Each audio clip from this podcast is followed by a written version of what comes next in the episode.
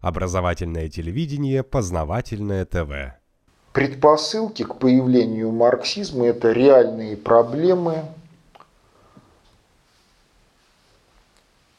возникшие из-за того, что либерально-рыночная экономическая модель с самого начала генерировала биосферный экологический кризис, портила экологию, создавала социальные проблемы.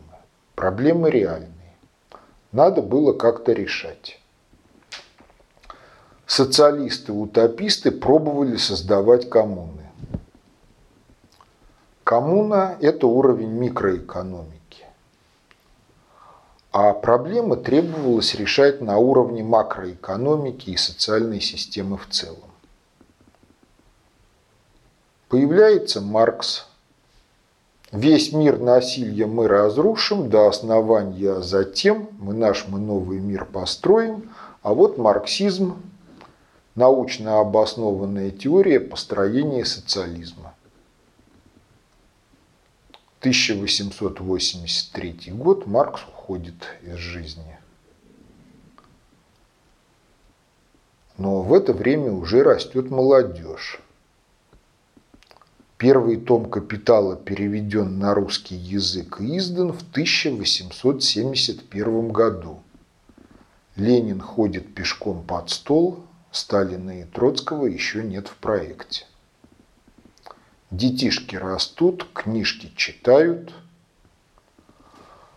Но в силу особенностей образования приходит к мысли, что учение Маркса всесильно потому, что оно верно. Они становятся вождями революции, а революционная массовка – это следующее за ними поколение, которое смотрит с одной стороны в рот вождям, а с другой стороны тоже читает классиков марксизма, но уже с добавлением ленинизма, либо Троцкого, кому кто больше нравится, и процесс идет сам собой.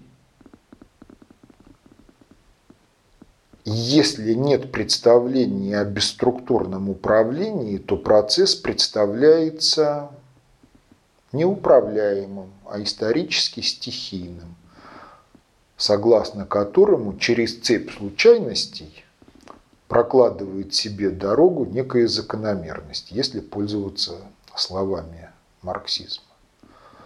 Да, закономерность прокладывает дорогу через цепь случайностей.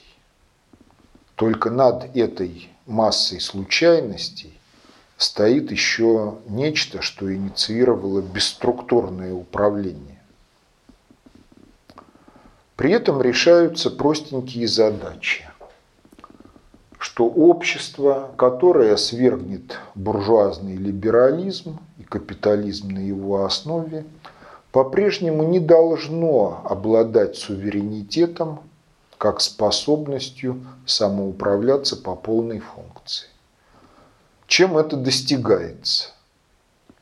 Тем, что диалектика как инструмент познания подменена логикой, тем, что в марксизме нет ни слова об организации управления, и тем, что политэкономия марксизма метрологически несостоятельна, поскольку такие ее категории, как необходимое рабочее время и прибавочное рабочее время, необходимый труд, прибавочный труд, необходимый продукт, прибавочный продукт, они не могут быть измерены в практике хозяйственной деятельности.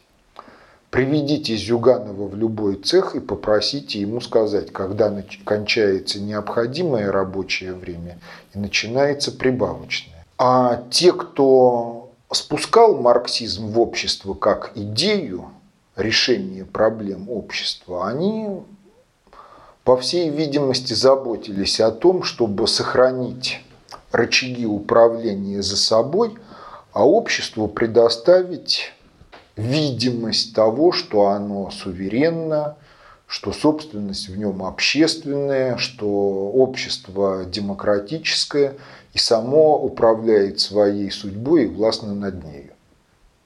Mm-hmm. Вот на примере марксизма я просто показывал, как реализуется полная функция управления бесструктурным образом.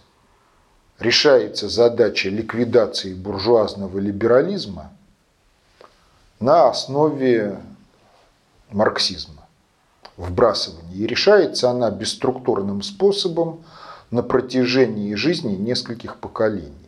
Познавательное точка ТВ. Много интересного.